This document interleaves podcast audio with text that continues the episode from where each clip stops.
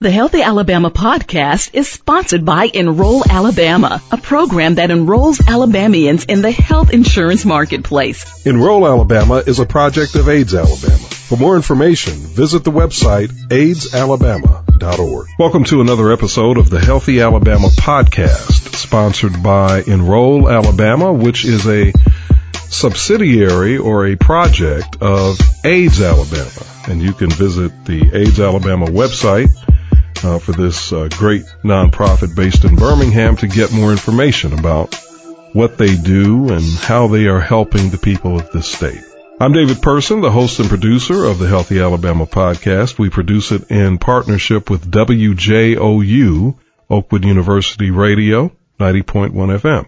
I'm glad to have with us in the studio today Dr. Zaria Murrell. She is someone who has been in and out of the state I'd say what over the past 10 years, 20 years? Oh gosh, since 2002. 16. Okay. So 16 years. All right. She has the distinction of being, as I understand it, one of the few female African American pediatric surgeons in the country. Is that right? Yes, there's only 13 of us. Oh, the lucky 13. yes, 13. How did you end up doing pediatric surgery? What was your journey to that, that specialty? Oh, that's a long road. I'm going to go way back then. So I first fell in love with pediatric surgery when I was in medical school.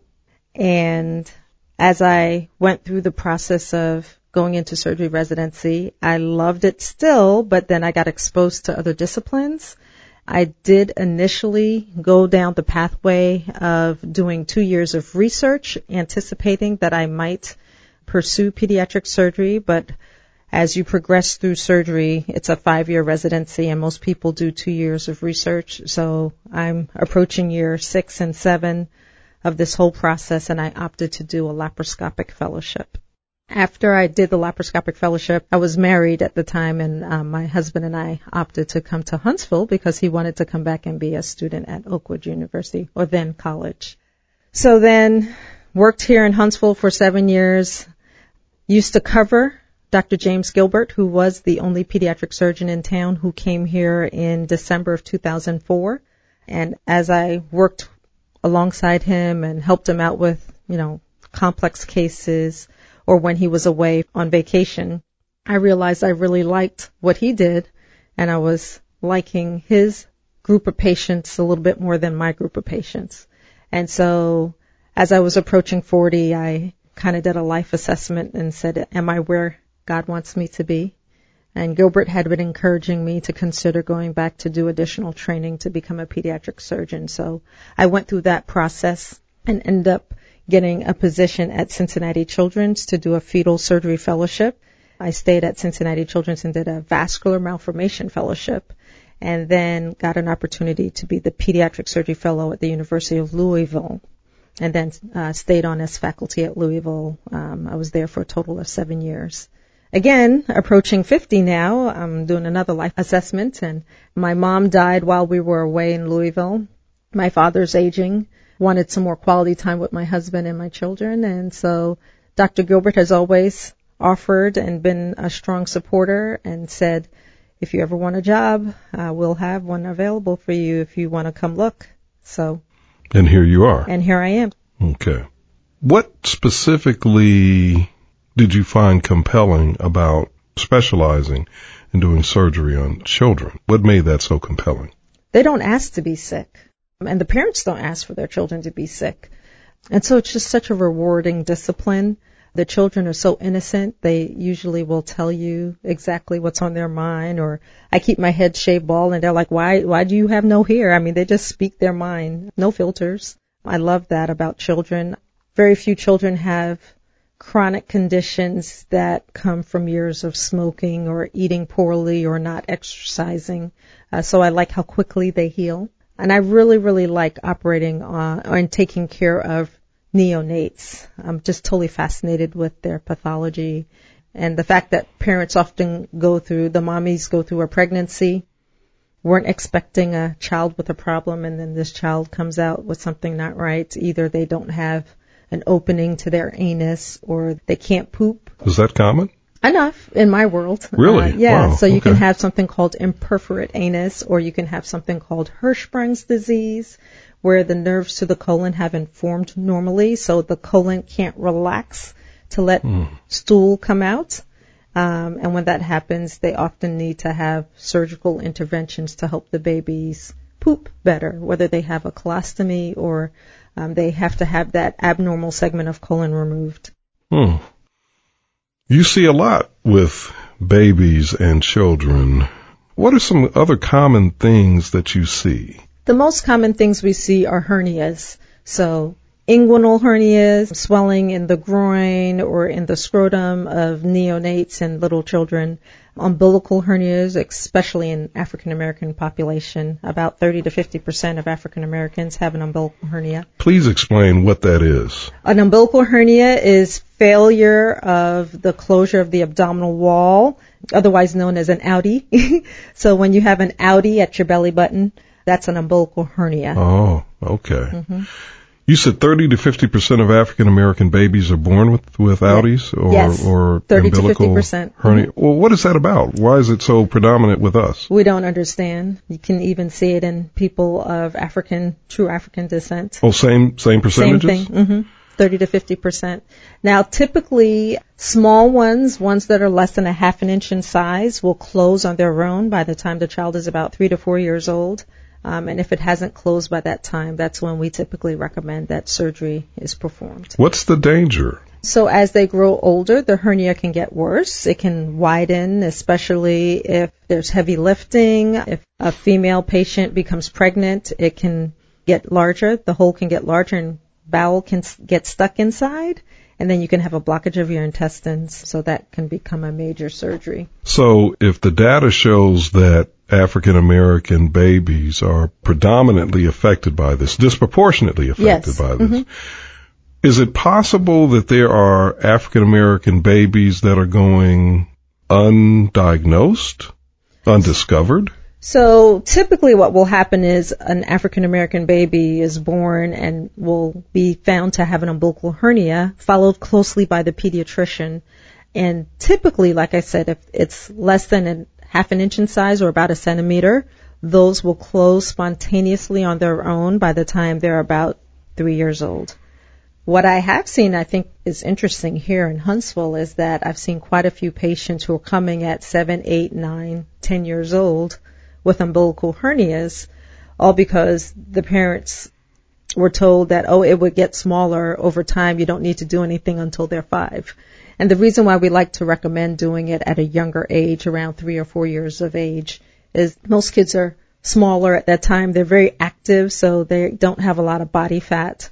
And they're also young enough that they're not really scared and they don't really recall having surgery at three to four years of age. Usually once you get to seven, eight, nine, they have some anxiety mm-hmm. associated with it and just the simple act of having an IV placed makes them scared of needles and so they have a little bit more personality and are more afraid.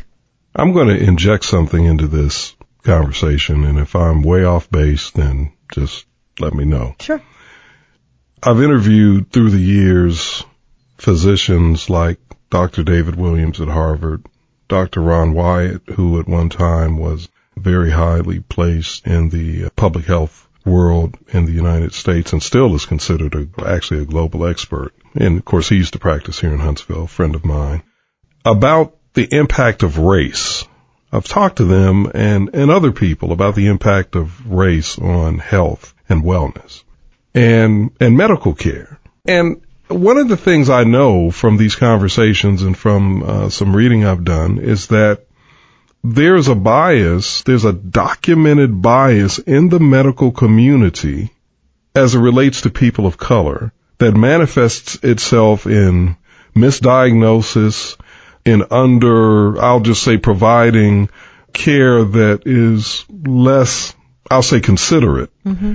than what they would provide to a Caucasian person. There's this sort of tendency to look at black people and say, well, they can tolerate pain more, black children, black people can. And I'm, I know I'm speaking very broadly here, and I'm not saying all doctors, but mm-hmm. they don't seem to take as seriously conditions that are manifested in our people, mm-hmm. black people. Mm-hmm. So I wonder again about how many children are born with this condition. And as you said, you know, they're told, oh, well, it'll fix itself or they're otherwise dismissed in some way. Mm-hmm. And then it creates further problems down the line. Now again, I'm, I'll admit I'm insinuating race into this. So you tell me if you think I'm, I'm off. I think that there is some component of truth to that. I think the flip side is is that sometimes parents are advised to have their children assessed by a surgeon to evaluate for surgical repair and some parents are like, "Well, I don't want that right now." Or they'll come and they'll say, "I'd rather wait it out."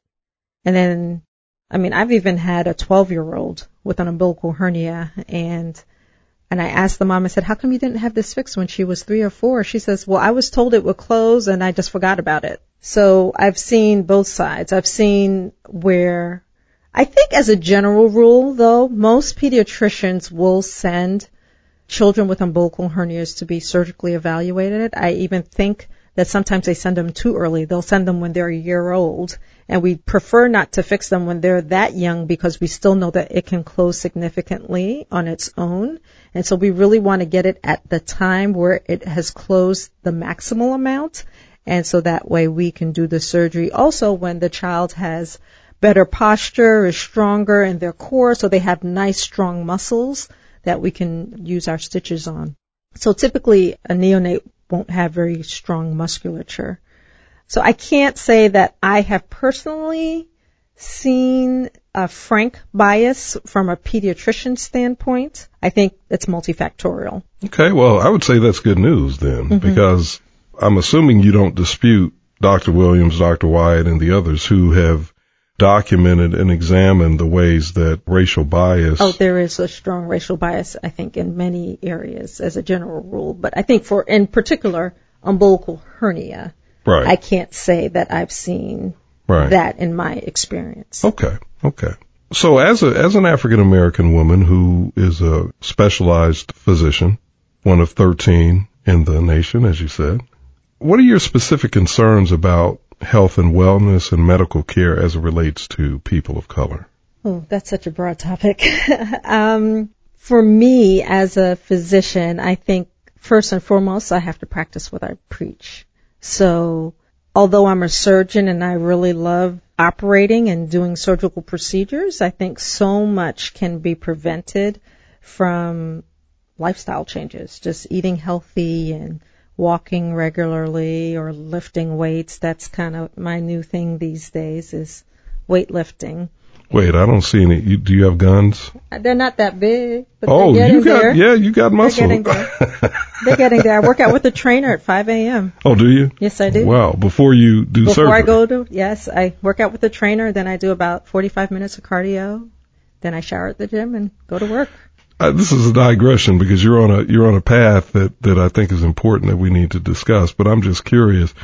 I know for myself through the years when I've worked out, sometimes it affects the way I'm able to do certain things after that. You know, I mean, does it not affect your surgery? Your ability? No, not at all. I'm a little sore, but I drink plenty of water. okay. Right. So I try to wash out the lactic acid and keep my muscles uh, as limber as I can. Okay. I get regular massages, usually about once or twice a month, and Uh, try to stretch some. But yes, I try to practice what I preach. But no, working out doesn't affect my surgery. I would never um, compromise my ability to do surgery. not at all suggesting that. No, no, no, I But just understand. Mm-hmm. wondering, you know, did it? Okay. Yeah, yeah. just- I might get more hungry when I'm in surgery because Yeah. I've done a particularly hard workout, and I'll say, y'all, I'm getting hangry, angry, hangry. hangry, hungry, and angry. hungry and angry. I'm never mean to the people in the room. I just try to forewarn them and tell them as soon as I'm done, I'm going to go eat. Right, right. So make sure you get out of my way. Yes, clear a my way. path. Clear a path so I can go eat. Let's go back to what you were saying about your concerns about the black community as it relates to health and wellness and medical care. You were saying that you think we have to, uh, as a people, become much more health conscious. Absolutely. Uh, walk, exercise, diet. Mm-hmm. What What else were you thinking? Getting regular checkups, uh, going to see your physician, having a conversation with the physician. I think that's very important. I oftentimes I find that people from different cultures and different time periods, older people, there's this certain inherent distrust of physicians and I understand they may have walked a different path and have been exposed to different sets of circumstances, but I always tell my patients, if you don't like what I'm telling you, please get a second opinion or, you know, tell me. I want there to be an authentic, open conversation with my families because I'm very open and authentic with them. And so I think from a comprehensive standpoint, there needs to be open dialogue as well as an expectation that somebody's going to follow through on what they say they're going to do on both sides. Mm-hmm. So, Mm-hmm. Any particular concerns about health and, and wellness and medical care as it relates to women? mammograms are huge um, when it comes to that. My own mother, uh, unfortunately, even though she has two children who are in the medical field, thought that if you got a mammogram that you would be exposing yourself to too much radiation and it would have a negative effect on you.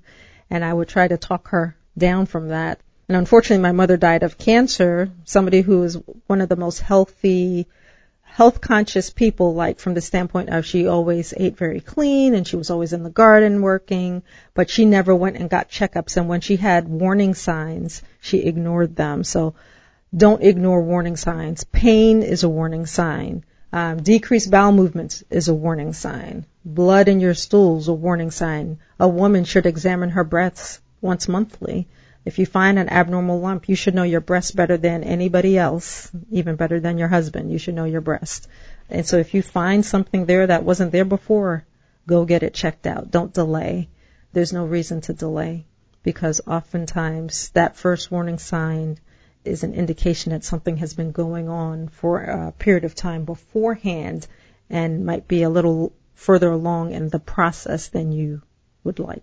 I interviewed Dr. Pernessa Seele some weeks ago on this podcast. She's the founder of Healthy Churches 2020 and her goal is to try to help African American churches and African American church going people to be more healthy. And, you know, she talks about things like diet and so forth. But inherent in that conversation is this real obvious concern about the fact that many, many black people who go to church are very obese Mm. or are suffering, Mm-hmm. you know, with maladies of, mm-hmm. of various types that are preventable or correctable. Yes. You agree with all of that? Absolutely, a hundred percent.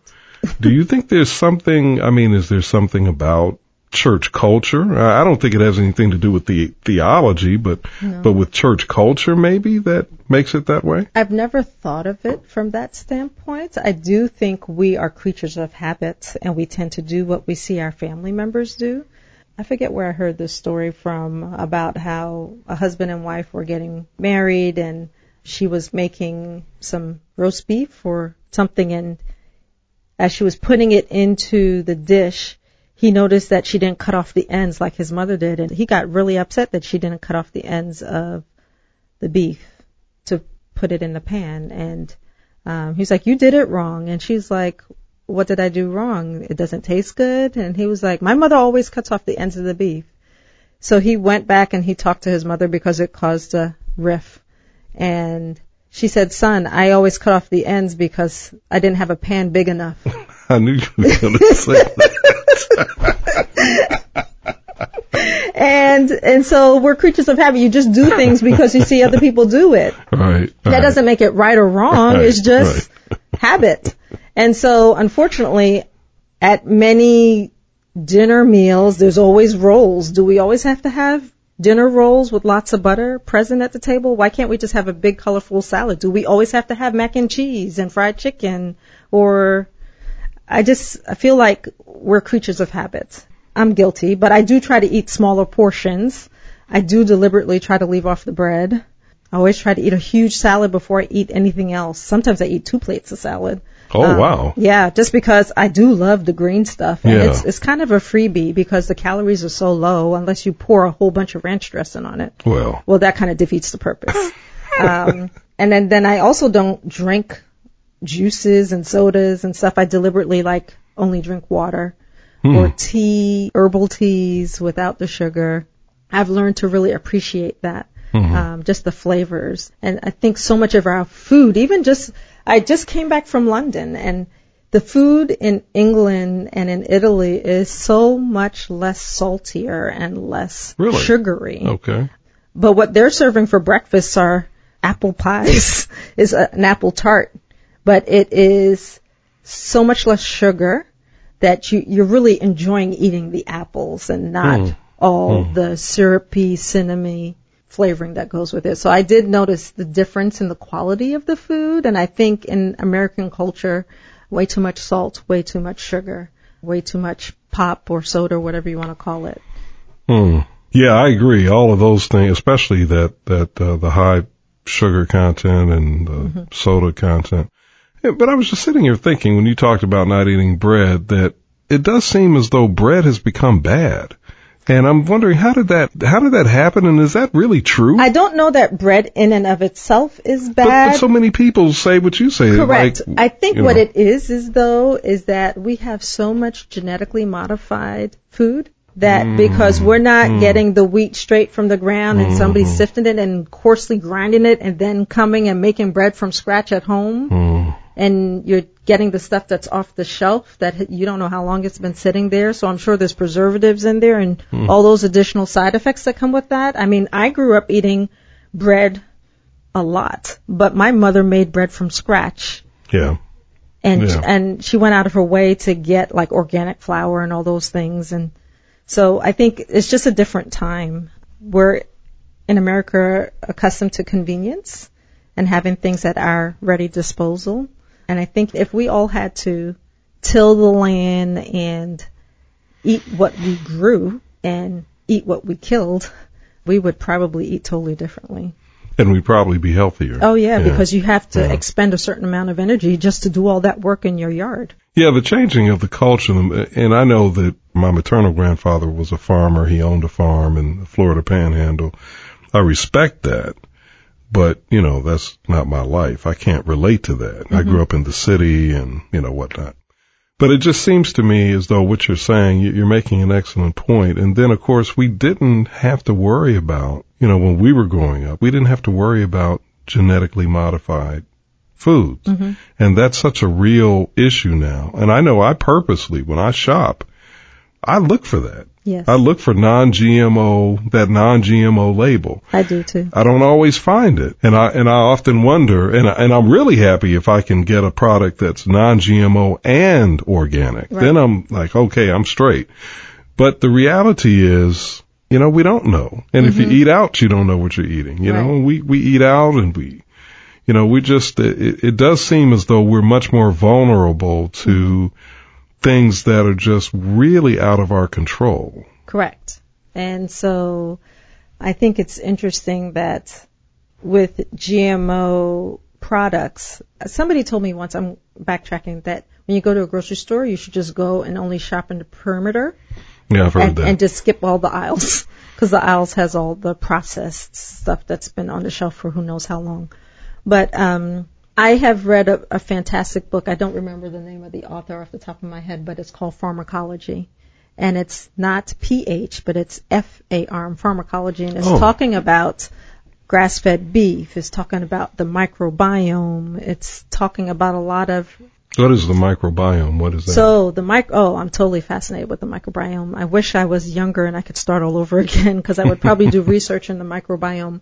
But the microbiome is uh, the bacteria that lives in our intestines and how that affects how we digest food. And so we do know that um, not just research in animals, but um, in humans as well, that you can take different types of bacteria, um, probiotics and prebiotics, that you can use bacteria from skinny mice and put those bacteria in fat mice, and the fat mice will become skinny Get because out of here, really? yeah, oh yeah, it's very well documented in the Wow. literature. hmm Because the way those bacteria process the food affects your body's absorption of the food. One of the things that are also very interesting, sometimes you can have overgrowth of abnormal bacteria to the point that it causes your colon to be sick. And I don't know if you've ever heard of fecal transplants, but they're actually doing that where they actually take feces from a healthy person and they put it in a capsule form and they give it to the sick person so they can basically recolonize the sick person's intestines and reestablish healthy bacterial counts in the colon. Fecal transplants are a real thing happening today. That's a area of science. I know it sounds gross, but it's very, very wow. important because it's bacteria. It's basically bacteria. So you're saying the solution to my weight problem is I need to find a skinny person and get their bacteria in me some kind of way. That it would solve help. my problem. It might help. it might help. All this exercise and diet, just forget about that. Just get their bacteria and I'll Well, be okay. the, also the China study. I don't know. I'm, you probably have heard of the China study. Um, T. Colin so. Campbell. So um, forks over knives. The whole forks over Oh, knives thing. okay, the okay. guy who helped one of the physicians from the Cleveland Clinic, and then there is a professor from Cornell University who grew up on a dairy farm, believed that the whole world would be a better place if everybody ate cheese and drank milk and ate cows. Um, and so he went to school with the plans of trying to get the whole world to eat milk and cows and came to find out that it's the exact opposite. So he is now vegan, that same professor, T. Colin Campbell, and he wrote the book, The China Study, which I've read, which is a fascinating piece of information, a lot of data, but basically looking at a homogeneous population in China. But it's very well documented that once Chinese patients in this particular study became more affluent and or came to America, um, and I'm giving a very edited version of this. Sure. They gained weight and they developed cancers. Like the rate of prostate cancer and breast cancer are exquisitely low, and I'm sure their gene pool has something to do with it. But when they came to the United States, their prostate and breast cancer rates escalated dramatically, and so environment has to have some role in this. Yeah, without question.